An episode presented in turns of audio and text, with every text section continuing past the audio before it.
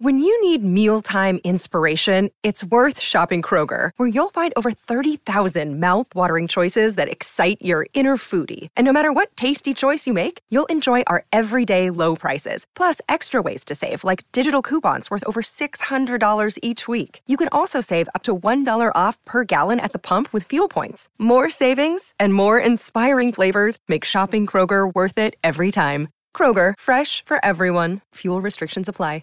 Another day is here, and you're ready for it. What to wear? Check. Breakfast, lunch, and dinner? Check. Planning for what's next and how to save for it? That's where Bank of America can help. For your financial to-dos, Bank of America has experts ready to help get you closer to your goals. Get started at one of our local financial centers or 24-7 in our mobile banking app. Find a location near you at bankofamerica.com slash talk to us. What would you like the power to do? Mobile banking requires downloading the app and is only available for select devices. Message and data rates may apply. Bank of America and a member FDIC. Progressive presents Adjusting to the Suburbs. I never really thought about tools until I bought a house in the suburbs. It's like this weird homeowner test if I need a tool for a project and don't have it. And my neighbor Ted loves to give me that look when I ask to borrow a pole saw. A year ago, I didn't even know pole saws existed. And now I gotta borrow one from Ted? What is happening? Anyway, when you save with Progressive by bundling your home and auto, that's the easy part of adjusting to the suburbs. Progressive Casualty Insurance Company coverage provided in service by affiliates and third party insurers.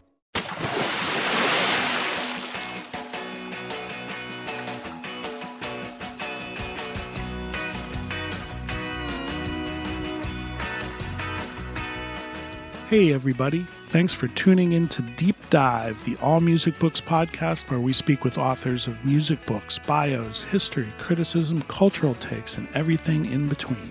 I'm your host, Steve J.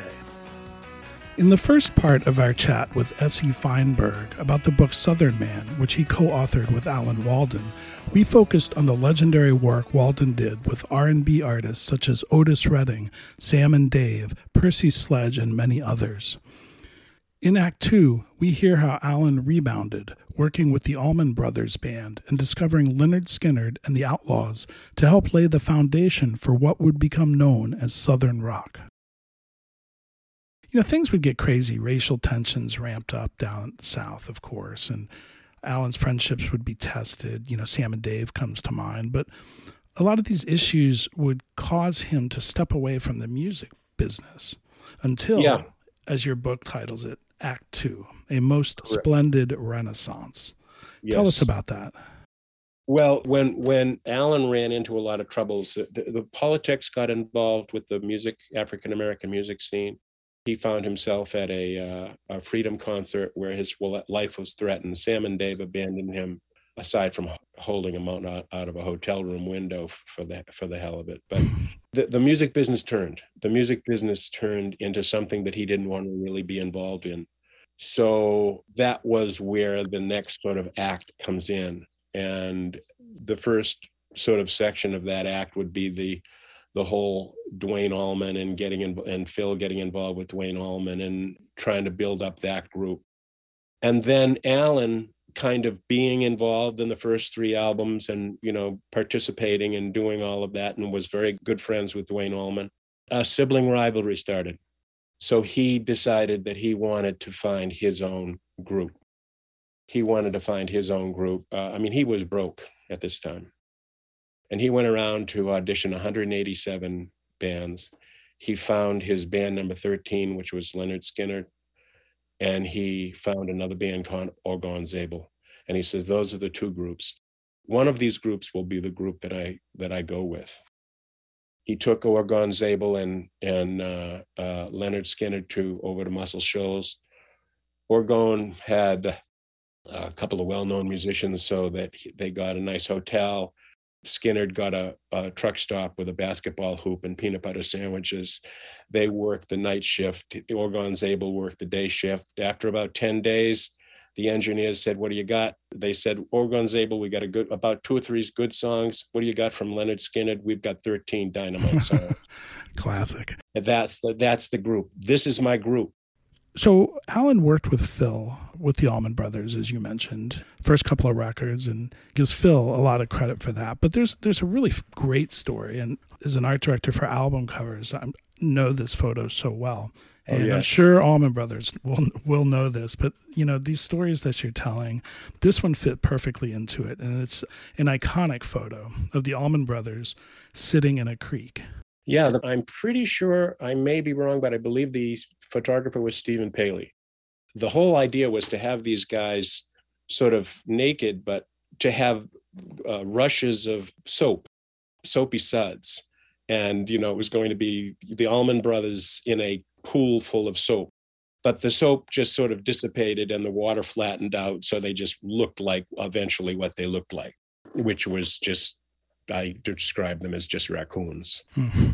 you know, sitting in the in the water skinny naked raccoons skinny naked raccoons and i think i think it was uh Dickey Betts who was standing up because he had a scar on his leg, or I mean, I some stitches on his leg or something like that. But that's what I recall about that story.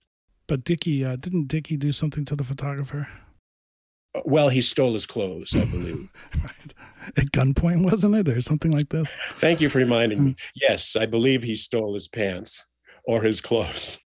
Yeah, and they demanded and, uh, that he shoot some of the shoot naked. If if yes, I believe me. yes, yes, I believe that's what happened. Yeah, that's that's just so funny. I, I glad I wasn't ever on a shoot like that, but it's a great story. No, uh, yeah, something happened like that with Lynyrd Skynyrd too, and and uh, they were pretty wild. These guys, they were they were rednecks. They were really talented, but real rednecks. Uh, not as much as as uh, Lynyrd Skynyrd.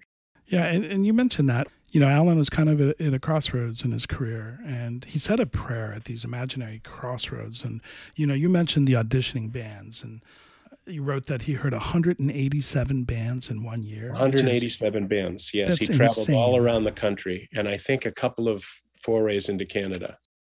One of those trips was to Jacksonville, Florida. Jacksonville, Florida, yes. And uh, he saw 13 bands, and number 13, yes, you mentioned was that was Skynyrd and he said, "I'm going to just keep you in um, check here. I've got some more bands to listen to before I make a decision." Lynyrd Skynyrd was everything that Alan was not. Alan became part of that band scene. He said, When I walked into a room with Lynyrd Skynyrd, I feared no man. I feared no man when I walked into a room with Otis Redding, and I feared no man when I walked into a room with Lynyrd Skynyrd. They were fighters. They were a street gang fighting, redneck, absolute drinking, hard fighting band who rehearsed all the time. They rehearsed their improvisational sets. Nothing was unrehearsed with the Lynyrd Skynyrd set. And all at that point in time, all Alan ever dreamed about was getting his band Lynyrd Skynyrd to a point where he could, and, and this was to quote Alan, burn Allman Brothers' asses. Hmm. And that happened at Atlanta Stadium. When they weren't fighting somebody in the crowd, when they weren't fighting somebody in the alley, they would hit each other. except for uh, Ed King, who was sort of a hippie from Strawberry Alarm Clock, and he didn't want anything to do with that stuff. Right. But these guys were tough ass guys, as tough as nails. And, and, and very hard workers too. You know, as you mentioned, they extremely cut. hard workers. They were rehearsing all the time. You know, when they were out in when it, when they were out in Muscle Shoals, and Orgon Zabel was in the nice hotel, and these guys were in a truck stop with a basketball hoop and Peter. They never complained. They never said, "I want this. I want this. How come I don't get this?" How they would work all night long. They would drink all night long, and they might come home with two dollars in their pockets, and they were as happy as you could ever imagine. These guys were highly professional, extremely motivated, happy, tough. I mean, when Alan was married, Ronnie Van Zant was his best man. And the only guests were Lynyrd Skynyrd. They were a team. Yeah, and a very much maligned band, in in my opinion. I think their songs are really, really, really good and stand the test of time. And you know, there's yes. you know some of that Confederate stuff and all that, but you know, it's clear in your book that you know Alan and uh, Ronnie were very close. They were very close, and in my opinion, if Ronnie Van Zant had lived, they would still be very close. Hmm. They fell apart when uh, they changed management. But I believe that if Ronnie had lived, they would still be because there were little incidences in the book where they met in a hotel room and you know and they they were trying to figure things out and i believe they would have remained eventually friends yeah well in, in your book alan even helps them when they want to change management he was there for them and said if that's what you want to do yes in fact he suggested he suggested who who, who they go with and and i i was not I, I i i was not a southern rock and roll fan. In the early 70s i was fully immersed in the theater and i was that was my life. I i wasn't i wasn't aware of that scene too much. Certainly i was aware of the r&b scene but i wasn't aware of that sweet home alabama i had heard i have listened to it now hundreds and hundreds of times trying to find that magic but alan tells the story of ronnie wanted him to come down to jacksonville florida for something special where he had a shack and he was recording so alan and his wife and his oldest daughter went down and when they got there, Ronnie had prepared a boat, a lunch, a chair for the wife, some fishing rods. And he said, I want you to go upstream about two miles. And then I want you to drop a couple of hooks in the water and see what you can't catch. so he said, because Ronnie was a fisherman, these rednecks fished. Duane Allman fished. The boat went up about two and a half miles and there, he said there were millions of tadpoles in the water, millions and millions of tadpoles in the water, and alligators all over the place. They were alligators. And he says, when you get up there, turn the engine off and you just sort of glide down. And he did that. He went upriver and he and he turned off the engine and he sort of glided down. And all of a sudden in the woods, he heard he started to hear the opening for Sweet Home Alabama. By the time he started to get about a half mile back down towards that shack, the music was coming all through the woods. And he says it was the most spiritual, magical moment he had ever seen. He ran up to the he ran up to the shack and he says, What in hell is that? and that was Sweet Home Alabama. That's a great story. And uh, there's another one that is equally great when Alan wanted a drinking contest with the band to quote, yeah. to teach them a thing or two. How did that turn out? Alan considered himself a connoisseur of fine liquor, and uh, he could drink a lot of people under the table. But these kids, uh, we said, We're going to try to drink you under the table. He says, I'll drink you under the table, Ronnie. And they started drinking, and they started drinking. These kids had been drinking since they were 13 and then Alan collapsed. Alan collapsed in the bar, and they ordered five more bottles of uh, Chivas. And uh, yes, that was the drinking story, and that was their life. Unfortunately, later on, it became cocaine and other bad things, but these were the in more innocent days, I guess you could call them. Nobody could outdrink Lynyrd Skynyrd. Nobody. Yeah, and they were absolutely huge when, you know, sadly, another tragic story to a story we all know well with an airplane. And Alan was not a fan of that particular airplane and had told them not to use it, right? I told him not to get in that rickety ass plane. I mean, I told him it was falling apart. Flames were coming out of the engines. But Phil plays an important part into that story. And that was when that plane went down, Phil actually went over to Alan and said, How do you like your boys now? That was the most hurtful thing that Alan could have heard from his brother. He wanted some sympathy because when Otis died, Phil came into the office the next day after the funeral and said, All right, we're all sad. Let's get back to work. I mean, he there was a coldness to Phil. Alan wanted some sympathy, and and uh, how do you like your boys now? I mean, that was that's kind of a cruel thing to say. They they lived in the swamp, they played in the swamp, and they died in the swamp, and that's that was their legacy, unfortunately.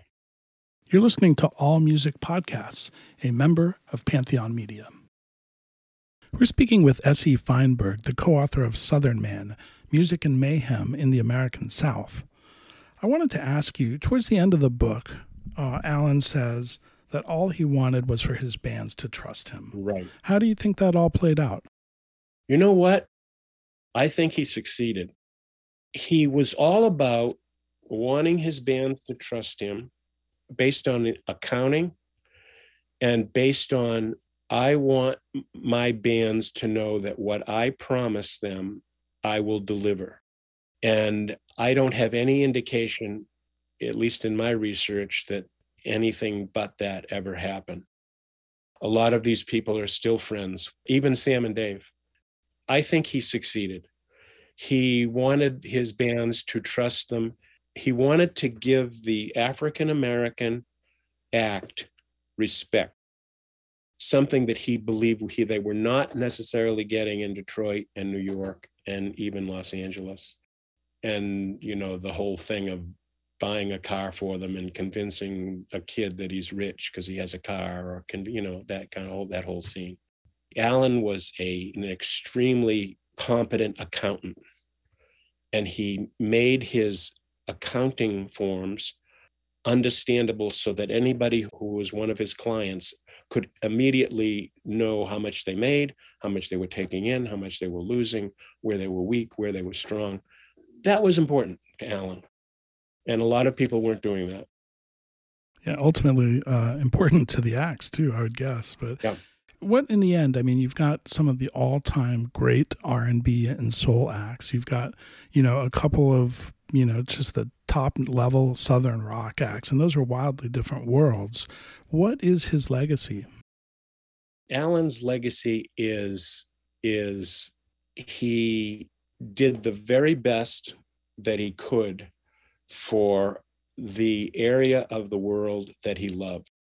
He was a man of the South. I love the South. I will never leave the South. I will never move out of the South.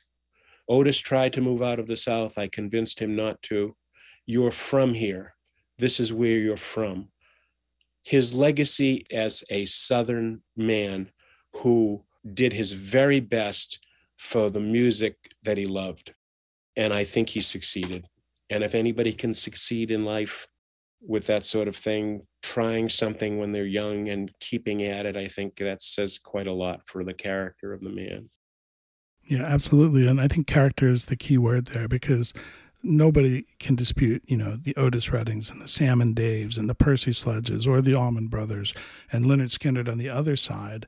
Um, but, you know, like you say, it was a, a character issue and a Southern issue as well. So, yes. I love the book. Thank you very much for joining us. Thank you very much, Steve. Let me ask you one one last question. Are you still in touch? Yes, as a matter of fact, I was speaking to him the other day. He's doing well, and uh, his wife and his son, and uh, he still lives in that house on the pond, and he still goes out. He still goes down to the chairs and feeds the catfish with cat food. We had some great conversations down there, feeding uh, feeding the catfish with the cat food. we had some of our wonderful conversations. Some of them are recalled in the book, but it doesn't say that we're doing that. Well, it's a great read. You know, I read a lot of books, and uh, this one was so much fun. It was just I appreciate a great it. read, and, and thanks for spending time with us. Oh, I appreciate it very much. He is S.E. Feinberg, Steven Feinberg, and the book is Southern Man Music and Mayhem in the American South. And it's about Alan Walden. And thanks again so much for your time. Thank you, Steve. If you would like to buy this book, please go to allmusicbooks.com and you can buy it through our site. You can also check out the rest of our deep dive podcasts there as well and subscribe so you don't miss a thing. I'd also like to thank our engineer, Steve Folsom. You can check him out at fullsound.com. Finally, big ups to Frankie and the Pool Boys for their one of a kind music played throughout the podcasts. You can check them out at frankieandthepoolboys.bandcamp.com and on all of the major streaming services. Please support local and independent writers and musicians. We're out until the next time, and thanks again for tuning in to Deep Dive, an allmusicbooks.com podcast and now a proud member of the Pantheon Podcast Network.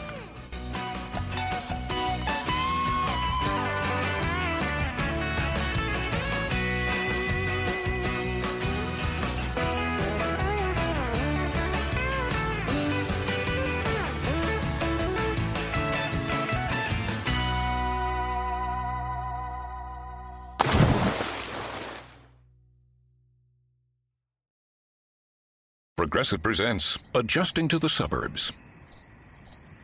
You used to associate crickets with silence. But since you bought a house in the suburbs, you know crickets hate silence. If any other creature realized rubbing its legs together made a piercing, high pitched noise, they might think, maybe I won't do that. Constantly, all night long. Luckily, you can save with Progressive by bundling your home and auto. Now that's something to make noise about. Just not constantly. Progressive Casualty Insurance Company coverage provided and serviced by affiliates and third party insurers. It's NFL draft season, and that means it's time to start thinking about fantasy football. FantasyPoints.com features industry leading experts and prognosticators using proprietary hand charted data to help you score more fantasy points. FantasyPoints.com is the place to go for whatever kind of fantasy football you play. Whether you play fantasy football, daily fantasy sports, or do a little bit of everything, Fantasy Points has the meticulously researched content to guide you to victory. And why wait for the fall? Fantasy Points also covers the new spring football league, the UFL. Join the guru, John Hansen, Scott Barrett, Joe Dolan, and other massive names in the fantasy football universe with an exclusive offer. Use code Pantheon for 15% off any fantasy points package, including the all in package, with access to every article, tool, and data nugget that Fantasy Points has to offer. That's fantasypoints.com and code Pantheon for 15% off at Fantasy Points. Fantasypoints.com. Code Pantheon. Score more fantasy points.